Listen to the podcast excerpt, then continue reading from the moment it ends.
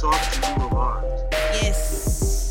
for there is nothing else. Are you all ready to join me today on our trip to outer space? Come along quietly or not. You can have all the talent in the world and never get anywhere. Some artist bait a hook and let you bite upon it. And now, without further ado, Coming, coming to you loud and.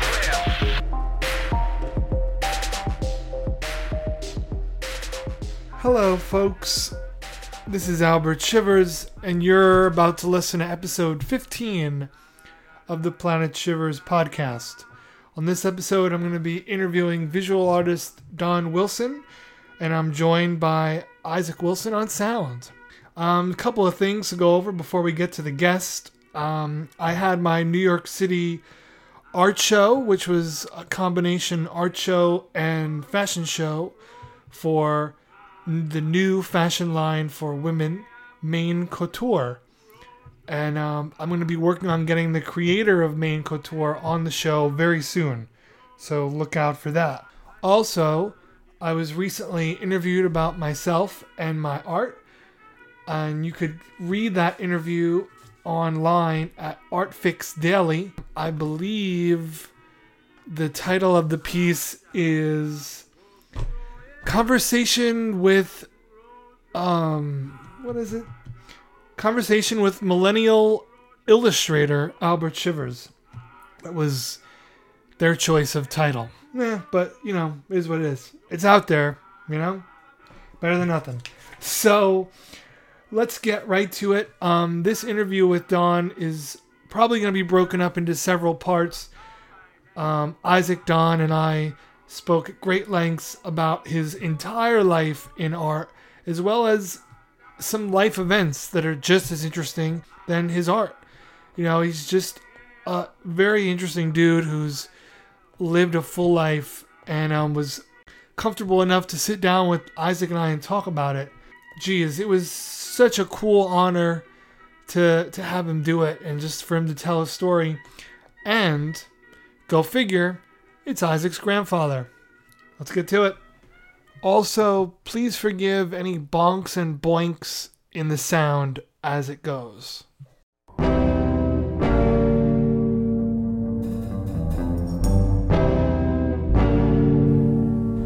here with my buddy Isaac Wilson on sound, and today we are on location in Easton with a guest that we've both really, really been looking forward to.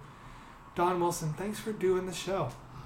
Uh, thank you, Albert and Isaac, for being here. I really appreciate it. And uh, as you know, it's important to give people um, the opportunity to share their ideas, their experiences. And I mean that all inclusively. Um visual artists, filmmakers, people in the theater, writers, musicians, they're all interconnected. So it's important that we share uh, our experiences, as I said, and uh, perhaps um, change someone else's course in the direction Yeah. they're going. So that's important. Yeah. So, you have been doing art for several decades. Um, and so, you've invested pretty much your life into visual art. So, where did that, that love interest start for you um, to pursue visual art? Okay, well, I would go, uh, I would answer that indirectly That's if I fine. could. Uh, I was four years old when I started kindergarten, and uh, we were two weeks into school in September, and uh, I noticed this boy in front of me. We were maybe 20 people in the class. I noticed this boy went up to the pencil sharpener with five or six pencils, and he stood there sharpening them all. And yeah, it's kind of curious. And as he came back, he uh, took three of them and, and stabbed me with them. stabbed me in the eye, the wrist, and the bicep. And then he went to the girl behind me and stabbed her. At that point, the teacher uh, came running down the aisle, grabbed him, and uh, took him out of the room.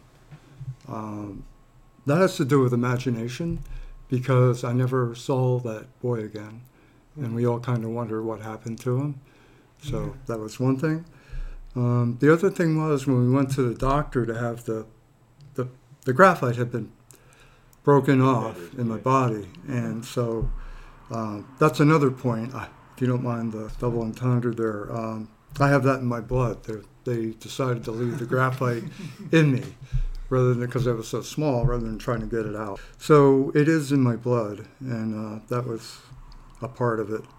Um, my father always took the positive approach. I uh, I had a wandering left eye because of that. Shortly after that, so the optometrist said I should wear a patch on my strong eye, which was my right eye. So I wore that for about six months, and so what that did, my left eye had been wandering off to the left. It helped to bring it back in because of peripheral vision on the right. Uh, I didn't have that with the patch. So my father would say, you know, cheer up because Halloween's coming up pretty soon, and you can be a pirate. You know, so so I did that, and uh, about a year later, that led me to uh, drawing pirate ships and other sailing ships. So that was kind of the beginning of a conscious effort to do my own work. Mhm. So it was, you know, one thing informs another thing, as they say, Gotcha. and uh, so that did. Well, Uh, it's, it's quite the circumstance, though, to to get you there, yeah, being yeah, yeah, yeah. being stabbed by another kid. Yeah. Uh, I wanted to mention a couple people in my family. Uh, one's my grandmother on my mother's side. Her name was Annalie, and she had 12 grandchildren. I was one of them. Mhm. And she made a, a full size patchwork quilt for all of us. And she was born in 1880. I didn't realize this later, but she was a contemporary of Piet Mondrian, who was well known for his squares and rectangles and black lines. Right on, yeah. And I was just thinking how, you know, women at that time, when she was making these and, and prior, uh, weren't typically recognized for what they do. Um, but I was always, I still have that, of course, and a lot of my cousins uh, do have that. Uh, Did she do? Was she artistic also? she was no, she had no formal training. She was a housewife. She was a farmer's wife, and she was very, uh, very intelligent, very thoughtful. But uh, she was a practical person also. So, yeah. Uh, I also wanted to mention my uncle Elmer Lee. Uh, he was born in the 1880s, and he lived until 1982. Um, I, I always think of war and peace with him. He was a carpenter by trade. The first thing that he, a major project he was involved with was uh, building Fort Dix in New Jersey in the Pinelands uh, because they were training our troops to learn how to kill people in warfare, and they were being shipped over to France during World War One. And well, that's a whole other story there. But five years later, he had an opportunity to work on the Princeton University Chapel, which is it's a um, Gothic style church. Really, it's quite a large church. He was a carpentry foreman on that job from 1922 to 1925. But um, it's a it's a work of art from the inside and the outside, and it's still there. Um, That's, that's what I'm going to like four or five years ago, right? Yes, yeah, we were in there. It's a beautiful place to uh, just chill out and meditate. And uh, I used to go there occasionally when I was a kid for services, but that was uh, that's always an inspiration. I still go there sometimes. Yeah. Um, my older brother Charlie, uh, he was about seven years older than me. He would talk my father and anybody else that wanted to go to New York City. This was back in the mid 50s. He was already in college. And he would talk my dad into driving us into lower Manhattan, like the village and some of the big museums. And he was very interested in uh, the abstract expressionists, like Kline and de Kooning and uh, action painters like Jackson Pollock. And then he, um, I didn't get it. I was like 11 or 12 years old, but you know, going to these galleries and everybody was excited and looking at the stuff. And I was like, you know, couldn't figure it out exactly. But uh, I used to help my brother when he would come back from these excursions. He would try to imitate Jackson Pollock. He would work in the cellar, put a lot of nails in a long piece of wood and uh, string wire on it, and then and paint a city underneath prior to that, and then drip painting on it, paint on it. And he um, was pretty successful at selling that work in New Hope. And we also would collect um, driftwood from the river. We lived right on the Delaware River in New Jersey. And he would make sculpture from that work. He would make furniture from it also. And I remember he enlisted me and anybody else in the family that was available to. Uh, we had a makeshift workshop in the cellar, so I, I would be filing with a rasp or sanding. But he did a lot of mobiles with fishes, that type of thing, and uh, he was very successful in selling that. He was still in, in college uh, at that time. Uh, my father was also named Charles. Influenced him, of course, because in 19 about 1940 or so, I'm sorry, Right. he started creating um, clay heads, portraits, using uh, plastilina clay. So this is one. This is me in the foreground, and my sister, and he had three or four armatures, but he would. Um, once he had finished a piece, he would just change it completely, remold it, and then start over. Uh, when I was at Temple, I was able to show him how to make three-piece molds from the originals and then do a casting of it. So the one over behind Isaac, right there, is one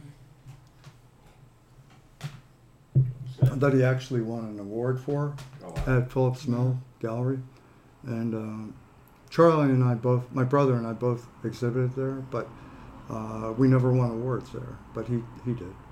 So it was kind of interesting. He was uh, an amateur, Mhm. had no formal training. Is that sculpture of anyone in particular? Uh, yeah, that's a really good question because if you look at this right here, Mm-hmm. this is just kind of amorphous. This is kind of a generalized form of the head. Right. The one right there uh, that I pointed out, that is uh, of a neighbor. Oh, So he actually took photographs of her. He started using the calipers to measure points Mhm. between outside of eye, outside of eye, length of nose, Right. and all that. So that was, he was really happy about that. So he, he was very influential and very supportive of me when I went to college. Mhm. Um, in high school, I was, I had one art teacher, and he was like, he was good. He was like three parts encouragement, basically, and one part criticism, and he did a lot of demonstrations. He was somewhat conservative in his approach at the time, but that was that was typical.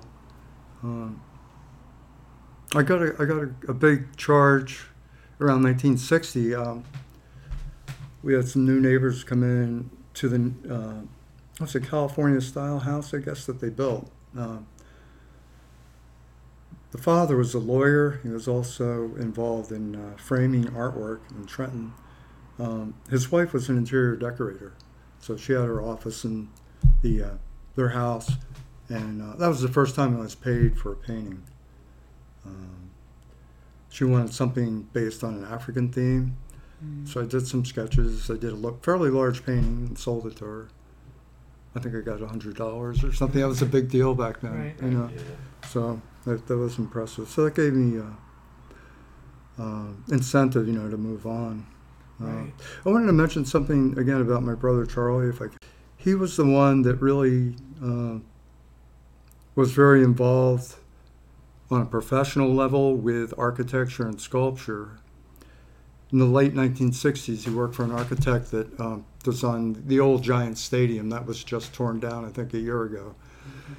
So, amongst his other jobs, he was a draftsman, but the other thing that he had to do was build a, what's called a presentation model that you show the client before you actually, you know, make the deal done and start construction of the building. So he and another person did it in their company, and it was basically about three or four feet long, maybe a foot and a half high, and um, Giant Stadium held about 80,000 people. So you can imagine this was built with uh, illustration board, and straight edges and a lot of exacto knife blades and glued together to look exactly like the drawings that had been done. Right. So I was really impressed with that. He worked on the renovation of City Hall in Philadelphia. One thing that's still in existence, which is really a beautiful piece of work, it's at uh, Council Rock High School North. It's outside of Newtown, Pennsylvania, Okay. and it's about 90 feet long and about 20 feet high. And he designed that. Um, he did some other work inside and the interior, but he, he designed that was uh, on a Native American theme Mm. and uh, it's really very effective. Really a nice piece. And he, he was there actually when they were doing the the pouring of the uh, of the molds of the concrete with the rebar in it. Um, and of course, because he was the oldest in our family, when we were playing Native Americans in the woods back when we were kids, he's the one that pointed out the six or seven young saplings that were kind of in a row. They're mm-hmm. about 20 feet high. And so we could bend them over and stake them into the ground and then run long pieces of wood and then cover it with whatever we had, tarpaulins or blankets, Right. and we would make a Native American hogan. So he was always out there kind of instructing us or leading us. Mhm. So like we had a bridge, we had we had a, a bridge built because we had to drag our bikes through a stream, and he designed the bridge and we built it together. It was like a thirty foot long wooden bridge Mm. to get from one neighborhood to the other, which was very important Right, back when yeah. you were a kid. Saves time and, and effort, but uh, I'm always grateful to him to what he Yeah. taught me. I'd say, yeah. Well, all of us really. hmm My father too. Yeah. So. You were, uh, in a sense, surrounded by art. Yeah, You I would say that. Yeah, there were other people in the extended family, Mm. but I that's a whole other story. You know, Gotcha. it's, yeah, a lot of people. There, you know, two or maybe three or four people that were really important. But I mentioned the uh, the Native American hogan because looking back, I've kind of come full circle. I think because uh, the natural world was my main inspiration. I didn't Right. know it at the time, Mhm.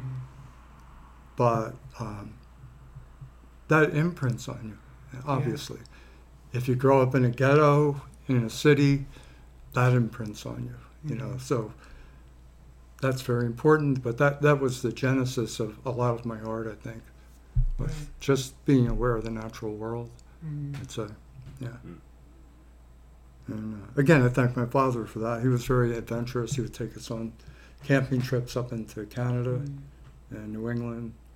You know, he built his own uh, box to carry all our camping equipment, and then his sailboat that he built was on top of that. Mhm. So it was six of us and a dog and all that, and Wow. Off into the northern part of Quebec, where there was nobody else around, which was really very interesting. Yeah, That's awesome. Yeah. So you mentioned um, your high school art teacher. Um, when was it that you decided that this is what you were going to pursue? Did it start that early, or was it later? Yeah, on? I was very um, un- unsure about what direction to take. I was thinking about the military. This was in the very early 60s, 61, when I was leaving there. And uh, John Kennedy, the president at that time, had just started the Peace Corps. Mhm. I thought about that. Uh, my cousin, who was my age, eventually went to East Africa, to Malawi, Okay. to to be in that. He, he was in there for two years. Um, but uh, yeah, uh, needless to say, uh, because my brother had already taken that route, I, I chose to follow in his footsteps. Um, everything else being equal. Uh, I went to a local community college in Trenton. That was the first two years I was there. Um, I learned about abstraction the first year there. Um, our uh, art history teacher was from Virginia, I believe. She had a very calming voice. I remember that about her. And uh, she introduced us to the idea of abstraction, which I didn't really know much about. Mhm. And uh, so she, I think she played, she had records. She brought in Stravinsky, might have been the Rite of Spring or something like that, Okay. and uh, Gershwin, George Gershwin. Mhm. Rhapsody in Blue. So her instructions were interpret this music visually. And, you know, so we used colored uh, pastels, large sheets of paper. And, you know, she said, yeah, the first ones will be uh, not too successful, so don't worry about it. You know, set them aside, do the next one. So um, that was the first time I really uh, thought about that, the idea of uh, interpreting music in, in a, a visual way. Um, and of course, maybe a year later, I might I probably heard uh, piece, which was called uh, "Pictures at an Exhibition," and that was based on a friend of his who was a visual artist. Uh, he had died, and this was a posthumous retrospective of this artist's work. So Mussorgsky, as he was going through, looking at all these paintings and drawings, you know, why can't I? Why don't I try to write a, a composition based on each of these pieces? So I guess the work was up long enough he could do that. He could go back and make notations, and of course, as you're listening to it, it shifts from painting to painting. It's maybe in ten segments the piece of music, so you can you can only just kind of imagine what the subject was. You know, Right. don't know. I'm sure somebody's probably written about that. Uh, I don't know. Um, the, this Mercer County Community College that I was at, it was a five story. The main building was five stories, and I remember uh, we have a lot of issues. There have always been issues, but it's it's getting more pronounced, uh, and that is uh, suicide rates with younger people, uh, teenagers today in this country. And I remember we used to eat our lunch out on the fifth floor fire escape, so we could look out and see the Delaware River. And this was during the uh, Cuban Missile Crisis when the Russians had moved missiles into Cuba, pointed at us. So Right. everybody thought, hey, there's going to be, this is it. It's going to be over Yeah. tomorrow, the next day. We didn't know, you know. So I remember this one friend saying, you know what? Why don't we just jump off this fire escape? You know, it's like five stories down. We knew he was kind of serious, but we knew we weren't going to do it. Right. And then that kind of that that passed by. So that was that was good. But uh, around that time, I was working for a framing crew. We were building houses, and, uh, apartment buildings. Okay. I did that for a couple of um, summers, and right in the middle of the first summer, I think, uh, I learned that um, at Princeton University they needed a somebody who knew about slide projectors to to project slides. So I inquired about it, and it was this. Uh, it's called the Helen Hay Whitney Foundation. They are still in existence. They basically they have a uh, grants that they give to doctors and scientists to do research on health issues. And so they were meeting at Princeton this particular summer, and uh, there was maybe 20 or 25 doctors. And uh, some of them were struggling with their English, which was okay. Uh, I was in the back of the room uh, showing their slides, and so there was maybe 20, 25 doctors, I think. So it was an all-week event, and uh, so there was maybe four doctors would speak each day, and uh, so they gave me their stack of slides, and they would nod or do this, you know, wave their hand when they wanted the next slide shown. So these doctors were all working with what's been going on for a long time, which is cancer research. So a lot of them had uh, photographs taken through the microscope.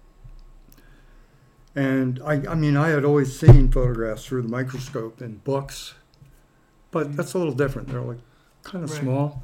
Right. So I, it just took me by surprise right away. I started to see these huge three by five images of parts of the brain or parts of the heart that were malignant. Parts of them were malignant. Mm. If they were transposed into paintings, you would just say they're abstract, Right. you know.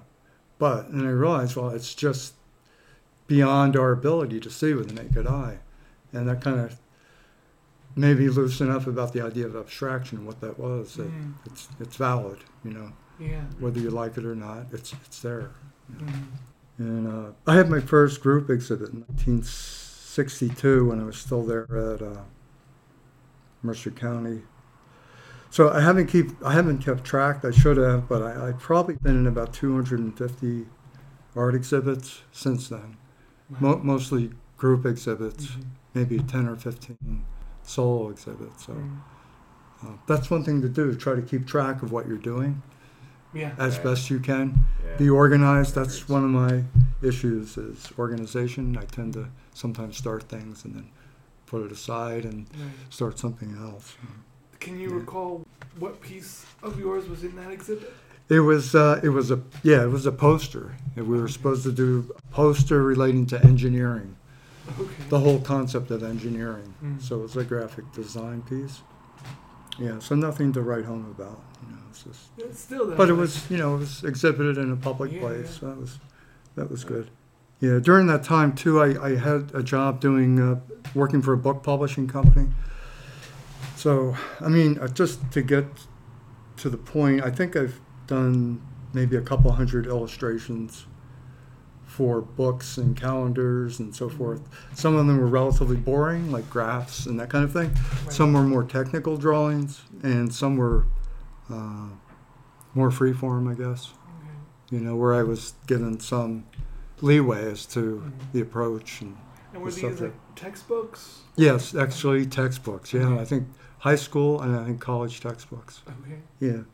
And then I also there was a theater called the Bandbox, and that's where I had a uh, I was impacted pretty uh, significantly, I guess, and, and actually in a positive way by um, some film directors from the 1950s. And I'm, mentioning that because uh, there was a place called the Bandbox in Lambertville, New Jersey. The owner showed a lot of what's called foreign films, world films. Right. So he would show uh, Bergman, Ingmar Bergman's films like The Seventh Seal, Right. Virgin Spring, and Fellini, and Mhm. a lot of and Hitchcock, and uh, I uh, he enlisted me in designing the, the programs. He actually had a program cover for each Oh, film wow. because it would be there like for a weekend or a week, and then he'd do the next one. So Right. I didn't even know if I was paid for that. I just I just did it, Mhm. you know, because I was there. And were those program covers to as like in relation to the film that you were showing? Absolutely, yeah. Specific films. Right. Yeah, each film was a new design. So Cool. I don't have any of those. I, I can remember visually, I can bring up a couple of the images. One was about uh, vampires, I think. It was a silent Okay. movie. Okay. Yeah, he, he reached way back. He, you know, Lon Wow. Chaney and some of those people. Then up up to the 50s. Okay. Yeah. Yeah. It's a, a good time for film. Yeah, Yeah. yeah, because people are just experimenting and trying Mhm. seeing you know uh, what could be done. Uh, yeah, I mean Bergman, when he was young, he traded a birthday present with somebody in his family who had the lantern slide. He wanted the lantern slide projector Mhm. when he was like 10 years old, and that's what got him started. He would put like glass negatives in or do drawings on glass and project them, Mhm. and that's what got him going in, uh, towards Wow. filmmaking. And obviously, he was a historian also. He, Yeah. knew some of the history of the area. So, yeah, I was there for two years. I was fortunate to transfer to Temple University, and um, it's called the Tyler School of Art. Uh, it was someone's former estate, and she bequeathed it to be used as a as an art school. So it was a satellite of Temple University. There's Temple has about ten schools, Okay. so that was the smallest one and the most remote one. okay. and, where uh, was that? That was in uh, Elkins Park, Pennsylvania. It's near Cheltenham. It's just north of Philly. Okay. It's right on the borderline, actually, really. Um, that was really a great uh, experience for me. It was a, a really important uh, turning point for me because, um, I mean, even the dean who interviewed me, he was a very accomplished artist. I think about half the teachers were from either Europe or uh, Russia. So they had they brought their experiences with them, and uh, I know I had a sculpture uh, teacher who was very energetic. He was like in his probably late sixties when I was in his class, and he would bring like a cow into the sculpture studio. We had a you know set up in a circle Mhm. To do the. Uh, we worked with clay with plas- plastilina, but um, he uh, I remember he would do demonstrations and he showed us some of his work. And I was, I, wa- I always was going to ask him because his work was very similar to uh, Auguste Rodin's work, the uh, French sculptor. Right. And I never did. And then I, I went 20 years later, I went to a reunion. Somebody said, by the way, did you know that um, this teacher uh, worked in Rodin's studio the last two years of Rodin's life? So I didn't know that. Right. And, and you know, it's just, it's good to ask questions when you have the opportunity. I was too self focused to think about asking those questions. I mean, there was other people too. I know somebody also said one of the te- one of my illustration teachers from Poland met um, some of the Dadaists and the Surrealists Mm. In New York City. Some of the other people that were in that group in uh, in France, and they left prior to the German invasion. They knew that that, that the Nazi army was approaching. Some of them chose to stay and fight with the resistance or just tolerate it. Some of them left. So obviously, some of them. Uh, Marcel Duchamp, I think he went also. I think he went to New York. There was a number of them. I didn't, you know, I didn't know much about them. Um, there's Kurt Schwitters. I'm, I'm not sure if you're familiar with Kurt Schwitters. He wrote nonsense poetry, just totally nonsense. He was from Germany, but he was in that group. I just wanted to mention, um, I saw this film about two weeks ago. It was made in 1978. It's worth uh, looking at. It's called Europe After the Rain, and basically, um, it traces the development of the Dadaists and the Surrealists. So Europe After the Rain. It was made in 1978. I have no idea who who actually uh, made it, but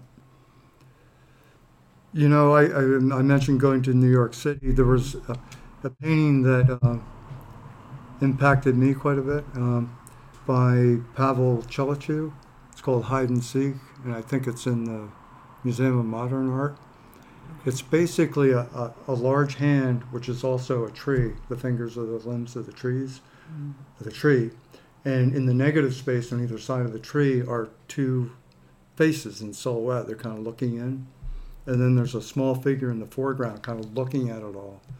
And uh, I, I just I just thought of that um, yesterday, and I thought about Alex Grey, who I took a workshop with for a week uh, in the late 1980s, because he there's one painting that he did that is very similar to that, and I'm not taking away from him, but he's obviously very interested in that. So it's it, it's just standing on the shoulders of other people and taking it further, taking it a step Right. further, Yeah. and that's that's important if that's what you're inclined to do. Mhm. You know, there's no harm in that. Right. And then you have the whole issue of forgeries. That's a whole art in itself and a whole industry in itself. Right. And that's another another time, another story there. Yeah. But uh, Didn't you like find one of your paintings like in some like shop randomly? I thought you might bring that up. Yeah. I all right. So uh, when I ended up in Long Beach, I went to graduate school there. This is getting ahead a little bit, but yeah, I was selling work pretty regularly, like a couple pieces a month, which was good. Small paintings, and there was three other artists there, and they um, they were doing fairly well. We kind of knew each other, and um, I was there for about a year, and then one weekend because I was going to the college at that time, so I wouldn't check in until the weekend. One weekend, I, I went there and uh, big glass windows in the gallery front, and I was looking in, and everything is like gone, and there's like the door is locked. So what happened was this guy, the owner of the gallery, basically came in one night and packed up everything in a van or a truck Right. and took off. Oh. Apparently, he went to um, San Francisco because that's what Okay. Isaac's alluding to. Okay. Um, I was walking with a friend down the street. We're in the section where there was galleries. As we were looking, and I looked into the window, and my, my friend looked because he knew my work, and he goes, "He goes, Don, isn't that your drawing there?" And I looked, and I said, "Yeah, that was in the Long Beach Gallery, you know." Yeah. So I went in and I sort of confronted the owner, who Right. identified himself Right. in a nice way, Right.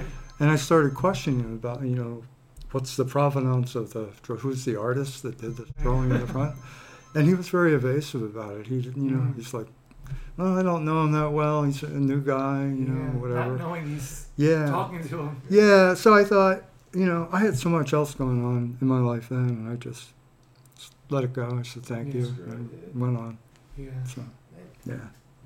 Well, if it's any Mm. consolation, the internet world is Oh, even more arrived with Yeah. snatching artwork. I've had a couple. I've had You've had both of us have had art snatched. really? Online, yeah. Yeah, just- and like How do you know that? To different credit. Yeah. Really? I've Your seen workers it. showed up with a different name on it? I've either stumbled upon it myself Mm-hmm. online, or I've had friends like you have who've said, "Hey, here's this link. Isn't you, you- you draw that?"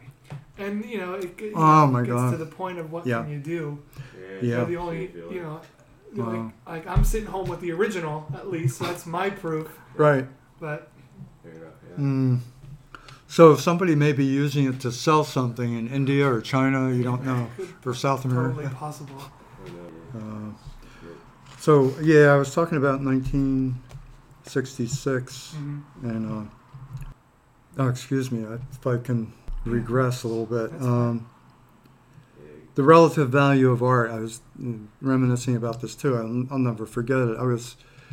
Um, it was a late November in uh, 1963. I was up in uh, studio, painting studio. The other end of the hallway was a drawing studio. So we were working from a live model. We were doing oil paintings, and uh, which is a good skill to learn how to do. And all, all of a sudden, I started hearing all this crying and screaming uh, from downstairs somewhere. It sounded like a Greek chorus, like a, from a tragedy by Euripides or something, where the, you know, somebody's died and there's a lot of violence going Yeah. on. And we just, I, there was like 15 people in the room. We all kind of looked at each other and what's going on, you know. So everybody else kind of stood there and kind of didn't do much. I ran to the stairwell and another guy ran to the stairwell and went down. Young women, students who were crying and carrying on. And, uh, and some of the men too, they were, they were trying not to uh, show emotion. But I think somebody had a transistor radio, like about this size Mhm. they said, no, the, the president's been shot, you know, in Dallas. So, I, you know, I thought, I knew what he went through in World War II. I thought, he's wounded, you know, he'll be all right. He'll, he'll pull through. Right. So I, I walked back up and I'm standing looking at my painting and I'm like, okay. So I'm doing this painting and here's a possible major tragic event in our Yeah. country. And I stood there for a few minutes and then I went back down. The, the crying kind of subsided. Mhm. Then it picked up again. And we found out he had died, you know. Right. So the dean did his best. He got us together. I just left everything. I, usually you put your stuff away, clean the brushes, and I Right. Right. didn't go back till the next day. But the dean got everybody together in this meeting hall the next day, and he was obviously very upset. And we didn't want to believe it, but I think we had a sense that um, the country was going on a downward slope from Mhm. there, and it kind of uh, it proved out over time. A lot of good things were done also. I mean, it wasn't Right. all negative. Mm. You know, like President Johnson signed the Voting Right Act, Voting Rights Act, Right. which enabled thousands of more African Americans to vote and minorities. So it wasn't, you know, it was a mixed bag. But uh, obviously, the Vietnam War is what changed the course of Yeah. our country's history. Uh, it was very unfortunate uh, in so many ways. But uh, uh, if I could pick up where Isaac mentioned about the theft of uh, my artwork in California, uh, right around that same time, Robert Kennedy, uh, President Kennedy's brother, was running for president. Right. He was going to oppose Richard Nixon. And I was living in Southern California in Long Beach. And this has to do with art, another tragedy, but it has to do with art keeping me from knowing something firsthand. Right. Uh, so my neighbor one day said, it, Robert Kennedy had just won the, the California primary. Okay. And everybody knew that he was going to be it. He was going to be the candidate Right. in the Democratic Party. So my neighbor came over and he goes, uh, Don, you know, I'm going up to the Ambassador Hotel to to hear Kennedy's acceptance speech or victory speech, whatever you want to call it. And what did I say? I said, you know, I'm working on this project for school. I've got to get it done by Monday. and I was, you know. Right. I thought I almost went and I didn't. So, you know, needless to say, he was in the back of the room in the Ambassador Hotel. He saw the shooting, he and the commotion. He saw two people, two people run out the back, a man and Really? a woman. And the woman, he was up against the wall. He was like, I don't. He said they didn't even notice him, Right. but he heard her say, "We got him, we got him," and they ran out the back. Wow. And I never saw them again. Hmm. So he was very upset when he got back, needless to say. Uh, and I won't go into that, but that's in another episode. Right. But, uh, but again, uh, working on art and then Yeah. something momentous that's going to change the course of the country Yeah. happens. So, and I'm You sure, remember- obviously, I'm not the only one. Yeah. Just that, know, Do you remember what piece it was you were working on? Uh, No, I don't. Um, it ends up. Uh, it was probably a graphic design project. Nothing. Nothing very significant. Other other than the teacher that was teaching it invited me and a couple of the students to a party up in North Hollywood, and uh, so we went up there. It was on a weekend night, and um, there was about a 120 cars parked up and down the driveway, Mm. the road. And I never even found the teacher that owned the house. she invited us, but Mm. um, I presumed we wouldn't know anybody there. And I, you know, there was waiters going around with trays with drinks and hors d'oeuvres and all that. It was very crowded. There's a big pool in the back. Mhm. And then I started recognizing people. It was really kind of freaky because I realized these were people that were part of the, the movie industry in Hollywood. Oh wow. So, and this is before your time, but so I would see Burt Lancaster walking toward me, and he sees that I see him and I recognize him, so I can't kind of ignore him. So I make Right. small talk with him, and then Wow. Shirley MacLaine was over in the corner, so I went over to talk with her. And she was pretty much in character. She played a lot of roles that were like her personality. Mm-hmm. So that, that was that was very interesting because Yeah. you usually think of these people as just existing in their own realm or their own world, Right. and you never get to see them. So, so it always seems like it's the unexpected that is presented to you sometimes if you're not trying to find something. Right. Wow. So like so being a student at that time there in the early '60s, like what what, what was what was that like? You know, because that was you were it was just before a, a big cultural boom was about to happen. Right, right, right. Um, well, when I was in, uh, if I could go back for a Yeah, minute, Sure. sure. which I've been doing a little bit of. Um, yeah, around that time, uh, I was I was teaching in Trenton for one year. I, I did go back to Temple to get my teaching certification, which is very important because that was a major part of my uh, life Mhm. was teaching at some point when I came back from California. Um, and I was an art director for a magazine in Philadelphia called The Moderator. It was a national magazine for college students, and uh, there's all these spin-offs from from that in itself. But uh, I had yeah, I had about 50 pieces published in there. I basically was responsible for the layout. Um, there were, uh, one was dealing with um, the Vietnam War. It's called the problem of being patriotic. One was dealing with uh, suicide and student stress on college campuses. There was uh, America's baby policy, where you could be drafted into the army and go fight somewhere for your country, but you couldn't vote because the voting age was 21. Right. But you could go in the military at 18. Mhm. So that was that was a very interesting uh, experience wor- working working there. That summer in 1966, before I started teaching and started working for that magazine in Philadelphia, I drove out to uh, Teton National Park in Wyoming with my cousin David, and uh, he had a job there working to maintain the park. So the plan was I would drive with him there, and then I would hitchhike to California and then back to the East Coast. The reason I'm mentioning that is, you know, I hung out with him for a few days there in Wyoming, and then I hitchhiked, which I really had never done much of before, Right. to California. Uh, and I met a family there that kind of befriended me. They uh, let me stay with them for a couple of days. They had a daughter that was going to Long Beach State, and so that was my connection with. Uh, from that point, I hitchhiked back through the southern United States and up the East Coast. How Um, how long a time did that take? Uh, yeah, it's a good question. I was in no particular hurry Right. to get back. Probably three weeks. And I have photographs that I took on the way. I, I had a sketchbook with me. Uh, I basically had a backpack, a sleeping bag, and, uh,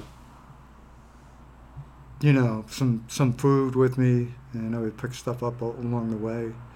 Uh, but I, I don't recommend uh, hitchhiking to anybody these days unless you know the people you're hitchhiking Right. with, uh, for very obvious reasons. But I, I was very lucky. I had some situations that were dangerous, and uh, one was one was kind of comical. I could do a I, I thought about doing a painting of this.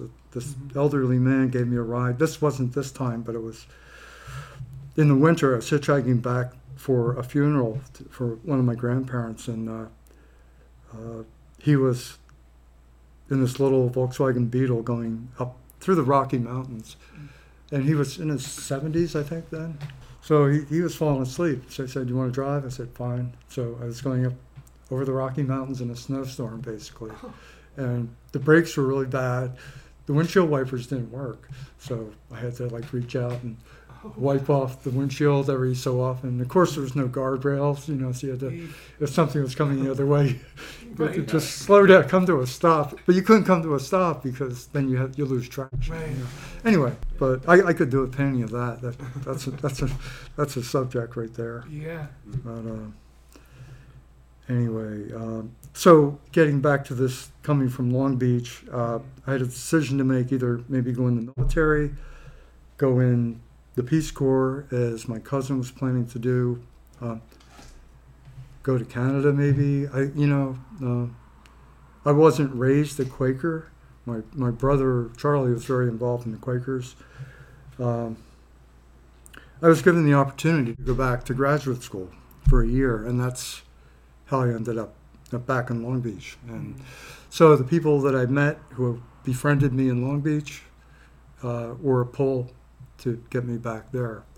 Um, I was going to go to San Francisco State. Instead, I was accepted there also. And uh, I remember I found out about a year after I was at Long Beach State.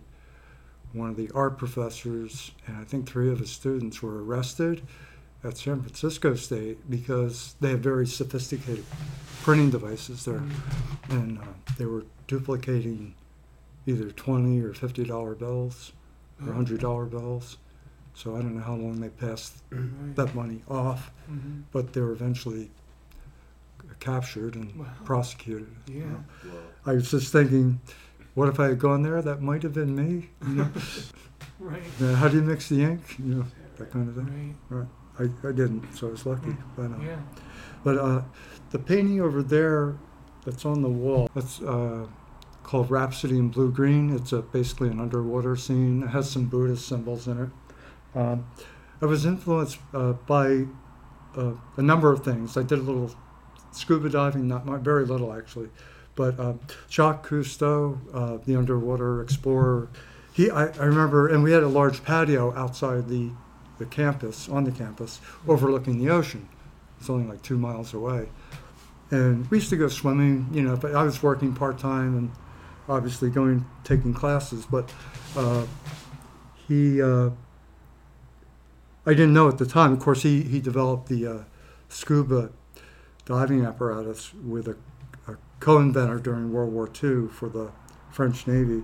What I didn't realize at the time when he was speaking to us about his trips underwater and the different locations he went to, that he had probably at that time traveled to different sites under the oceans than any other person at that mm-hmm. time.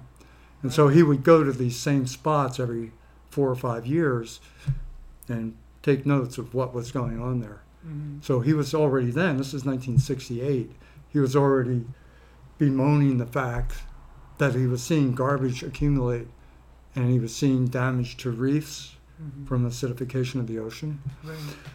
And I remember looking around at other people that were listening, other students, and they're like, like what?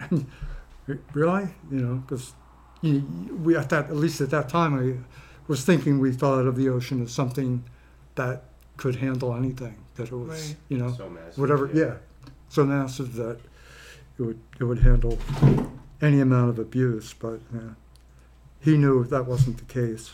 Um, Yeah, there wasn't any benchmark at that time for like pollution, you know. No, they're, they're- exactly because exactly because we needed technical devices to monitor acidity or various pollutants, whatever it might be, mercury and so forth.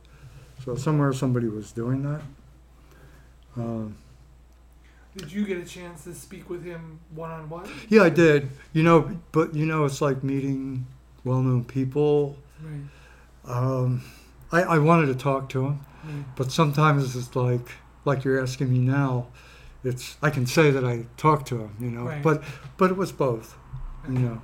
Uh, but yeah, I, I did. I uh, I just said a few things. You know, I appreciated what he was doing and Right. thanked him for being there and that kind of thing. Yeah. Um, same with the folk singer Joan Baez. Uh, Oh. she came to the campus same year, I think, with Mhm. her husband David Harris, I believe. That was her husband at the time. Right. and she didn't play any music, which we were all kind of disappointed in. But she was basically speaking about the war uh, in Vietnam, Mhm. and uh, her husband, I think, had just uh, one of a number of people that had burned his draft cards, and he Uh-huh. so he was waiting to be sentenced and to start his jail sentence for Oh, for okay. that. And uh, but I did get a chance to speak with both of them a little bit afterwards. You know, maybe fifteen or twenty people would come up after and Right. just chat a bit, and they were on their way to their next place. You know, Gotcha. maybe like you and Isaac, maybe you're you're gonna have three of these interviews to do someday. Right. You know, Right. um, maybe not, but I hope so. Uh, Yeah, so goal. so they were off to the next maybe the next Right. college, you know, to speak. Right. So that, that's the impression I got. But one thing I could say about music, and I, um, you know, it's obviously very connected with the other arts. Um, I knew very little at that time about Indian music Mhm. from the subcontinent. I had heard it a few times, but it was rarely on the radio. And this is back in the day when people would, you know, go around with the thumbtacks or the hammer and the nails, and they would put flyers up on Right. telephone poles. People still do that, or in bulletin boards in the school, whatever. Mhm. And um, so there was an ad for uh, Ravi Shankar and his musicians to play in the library Mhm. of all places in Long Beach. It's a small library. Right. And so I thought, I didn't know much about him. So I thought, eh, all right, I'll Yeah. go. And uh, there was like seven other musicians with him. And I think there was maybe 20 or 25 people that were there to listen to him. And uh, there, there was some people doing yoga there prior to it. And I wasn't familiar with yoga either. And I that was like my first exposure to that. Like people uh, doing asanas in the in the back of the room, you know, Right. postures and so forth. Uh, oh, whatever. Oh, that's interesting. Yeah. I didn't know what they were doing. Right. But uh, so Ravi Shankar just they, they were on a little dais, maybe a little stage about a foot high, Mhm. and uh, it was a room maybe 25 by 40 feet, something like that. So we were like six feet away from the musicians. I was just up Right. toward the front. So we were just sitting. Some people were laying down. Some people were sitting cross-legged. And uh, he just explained a little bit about the history of the music, not in a lot of detail, but uh, I did a series of drawings based on this experience. It seems like a simple thing, but they played two sets. They paused briefly for maybe a couple of minutes between the two sets, maybe 20 minutes each. And at the end of that, I was used to the idea of, you know, you go to a concert and you hear an orchestra play, everybody jumps up and shouts bravo and starts Right. clapping, screaming, Yeah. and all that. When they finished playing, like nobody moved, nobody said anything. Mhm. We were just like, we were just Yeah. uh, in the zone, just all connected with each other. Right. And they just, you know, they just kind of looked at each other. They looked at us, we looked at them, and it was like that for about five minutes, and then we kind of they started moving around, and we started moving around. So Mm. talked to some of the musicians a little bit. I don't know, but the point I'm making is um, I wasn't going into record stores that much Mhm. when I was there, so I sought out this large record store in Long Beach, and I, I found one of Ravi Shankar's records. Mhm. So I ended up, you know, how you get fixated on Yeah. certain music or a certain piece of music. So I had the turntable in my apartment, and I would put the record on, and it was really beautiful music. And uh, I started drawing to that, and just getting really, it just really helped me to focus on Right. drawing techniques and Yeah. not being distracted by motorcycles going by outside or people Right. screaming or well people were screaming i would look out the window and try to see what was going on but Right. you know yeah so that was an influence on me and i started to learn the connectedness between uh, all the arts uh, particularly music and the visual arts Yeah. so they, they were very of course you know uh, happenings were a big thing in the 50s and 60s and they still are you know Right. mo- and uh, installations that are going on all the time Mhm. every day, everywhere, probably. And some of those have a political slant to them. Some of them are more personal. Uh, I know Alex Grey started out that way, uh, doing performance pieces by himself, and then later with his wife. And uh, yeah, he he has a whole very interesting background. Yeah. I know. Um, my work is very influenced on music. I could hear a song, and it could inspire a piece that didn't exist in my mind until hearing the piece of music.